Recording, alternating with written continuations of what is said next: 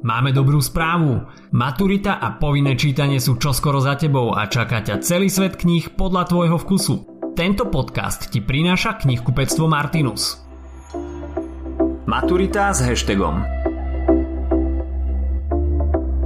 Kodifikácia slovenčiny podľa Antona Bernoláka a Ludovita Štúra Zamyslel si sa už niekedy nad tým, aká dlhá bola cesta k jazyku, ktorým rozprávame v dnešnej dobe na Slovensku – ak nie, možno ti to náš dnešný podcast na tému kodifikácie slovenčiny trošku ozrejmi. Tak poďme na to. Najskôr by bolo určite potrebné zadefinovať si, čo to vlastne kodifikácia a spisovný jazyk je. Kodifikácia znamená istý súbor pravidel a predpisov, ktoré stanovujú, ako by sme mali spisovný jazyk používať.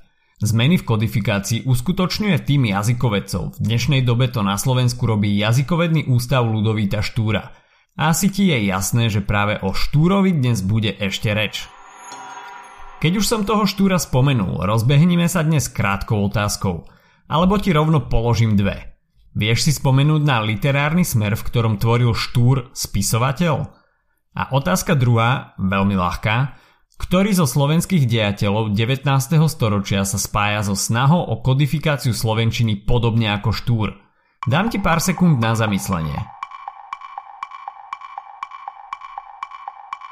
Ak si odpovedal na prvú otázku romantizmus, super. A ešte lepšie, ak si na druhú otázku odpovedal menom Anton Bernolák. Ako si si všimol v názve dnešného podcastu, aj o ňom ešte dnes bude reč. Teraz sa však vráťme k tomu, čo je spisovný jazyk. Spisovný jazyk je základná forma národného jazyka, forma kodifikovaná, nadnárečová, celospoločensky platná – Okrem komunikatívnej, poznávacej a estetickej funkcie má aj funkciu národno-reprezentatívnu. Keď si vezmeš tú poslednú funkciu, teda národno-reprezentatívnu, spomen si na to, ako nás občas reprezentujú naši politici v parlamente. Neviem ako ty, ale ja si myslím, že by na svojom prejave ako reprezentanti našej krajiny mohli popracovať. Vývoj spisovného jazyka po jeho dnešnú podobu je značne členitý a prešiel si viacerými historickými etapami – Obdobie bernolákovské, štúrovské, reformné, matičné, martinské, medzivojnové, povojnové a súčasné. V našich dejinách v čase začiatku formovania novodobého spisovného jazyka vznikli dva spisovné útvary Bernolákovčina a Štúrovčina a práve na tieto dve obdobia sa dnes aj sústredíme.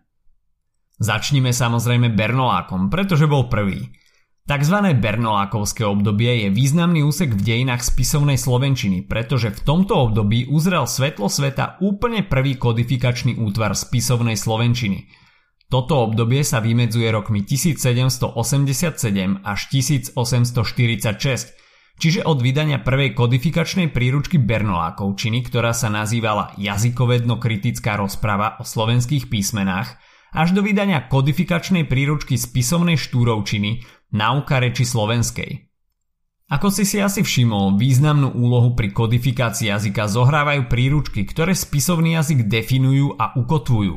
V úvode príručky sa pripomína, že jazykovou bázou Bernolákovčiny bude kultúrna západoslovenčina trnavského typu s črtami kultúrnej stredoslovenčiny.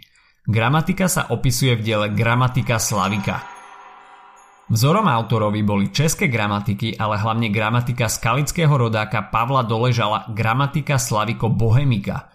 Lexika je spracovaná v dielach Etymologia vocum Slavicarum a v 5-zväzkovom slovníku Slovár slovenský, česko, latinsko, nemecko, uhorský.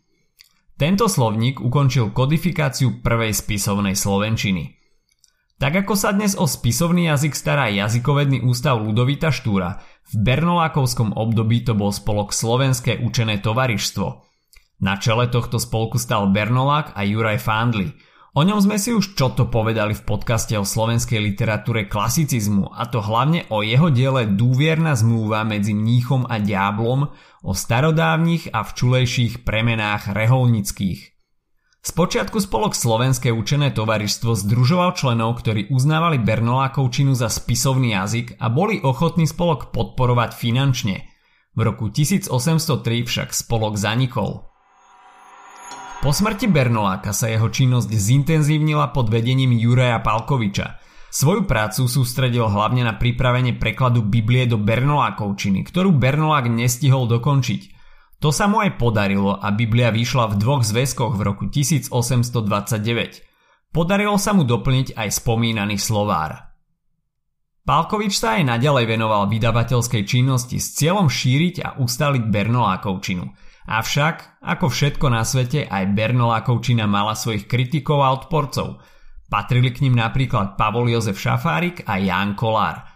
A tak Bernolákovčina zo spoločenského života ustúpila po dohode v roku 1851 medzi Štúrovcami a Bernolákovcami. Aby som ešte trošku udržal tvoju pozornosť, vieš, ktorými rokmi sa vymedzuje štúrovské obdobie? Skúsi správne typnúť. Sú to roky 1843 až 1852. Toto obdobie chronologicky nadvezuje na Bernolákovské obdobie a zo spoločenského hľadiska je vyvrcholením národno uvedomovacieho procesu. V našich podcastoch sme už hovorili aj o téme literárneho romantizmu, no a keďže veľa vecí spolu navzájom súvisí, je tomu tak aj teraz – na kodifikáciu štúrovskej spisovnej slovenčiny malo výrazný vplyv práve obdobie literárneho romantizmu, ktoré sa približne ohraničuje polovicou 30. rokov 19. storočia a revolučnými rokmi 1848 až 49. V tomto období sa spoločensky, literárne a jazykovo výrazne zaktivizovala mladá generácia študentov na liceách v Bratislave, v Levoči a v Banskej Štiavnici. Rozhodnutie kodifikovať spisovnú slovenčinu na základe kultúrnej stredoslovenčiny sa zrodilo v deň, ktorý dnes oslavujeme ako Valentín. Bol to 14. februára 1843. Iniciátormi boli Ludovič Štúr, Jan Francisci Rímavský, Jan Kalinčiak, Jan Gábor Lovinský, Samuel Štúr a Samuel Vozár. Rozhodnutie Štúrovcov z februára 1843 kodifikovať spisovnú slovenčinu prerokoval Štúr v júli 1843 na fare v Hlbokom, kde bol kazateľom Jozef Miloslav Hurban s Michalom Miloslavom Hodžom a práve Hurbanom. Svoj program predložili Štúrovci z úcty k najväčšiemu žijúcemu bernolákovskému autorovi Jánovi Holému – s požehnaním Holého došlo k definitívnemu rozhodnutiu uzákoniť spisovnú slovenčinu na základe kultúrnej stredoslovenčiny. Verejnou deklaráciou nového slovenského spisovného jazyka sa stalo zasadnutie novozaloženého spolku Tatrin v Liptovskom Mikuláši v auguste 1844.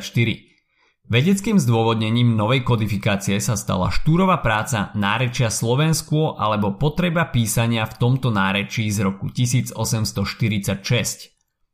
Východiskom štúrovho zdôvodnenia nového jazyka bola myšlienka, že všetci Slovania sú jedným národom hovoriacim slovanským jazykom, avšak bral do úvahy aj to, že tento slovanský národ sa delí na menšie celky, kmene.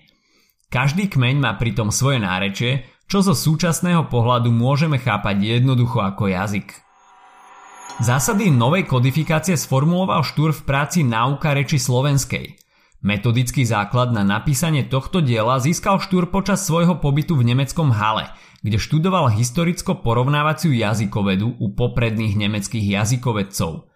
Prvou básňou v Štúrovčine bola báseň, ktorú napísal Jan Francisci Rimavský a volala sa svojim vrstovníkom na pamiatku, ktorá vyšla v júni 1844 v Almanachu Nitra – Dôležitým orgánom, ktorým sa štúrovská slovenčina zavádzala do praxe, bol okrem Almanachu Nitra aj orgán Slovenského národného hnutia a prvé slovenské politické noviny vydávané v štúrovskej slovenčine. Slovenské národnie noviny s prílohou Orol Tatránsky.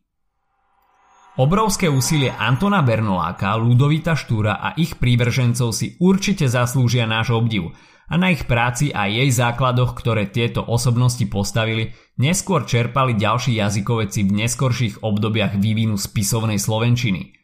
Keď sa pozrieme na dnešok, oplatí sa spomenúť súčasné kodifikačné príručky, do ktorých sa môžeš pozrieť kedykoľvek, keď budeš mať pochybnosti o tom, ako niečo napísať alebo povedať. Sú to krátky slovník slovenského jazyka, pravidlá slovenského právopisu, pravidlá slovenskej výslovnosti a morfológia slovenského jazyka. Ako inak nájdeš ich aj online na stránkach jazykovedného ústavu. Na záver ultra krátka rekapitulácia. Prvý pokus o kodifikáciu slovenčiny má na svedomí Anton Bernolák, vychádzal z kultúrnej západoslovenčiny trnavského typu. Základ dnešnej slovenčiny položil kodifikáciou Ludovič Štúr, ktorý vychádzal zo stredoslovenčiny. Dohoda medzi prúdmi prišla v roku 1851, kedy sa Bernolákovčina prestala používať. Ak sa ti dnešný podcast páčil, nezabudni si vypočuť aj ďalšie epizódy Maturity s hashtagom alebo našej série hashtag čitateľský denník, v ktorej sme spracovali dve desiatky diel, ktoré by si mal poznať. Potešíme sa aj, ak nás ohodnotíš na Apple Podcasts, napíšeš komentár na YouTube alebo dáš odber na Spotify, aby ti nič neuniklo. A nezabudni o nás povedať kamošom. Počujeme sa pri ďalšej časti Maturity s hashtagom.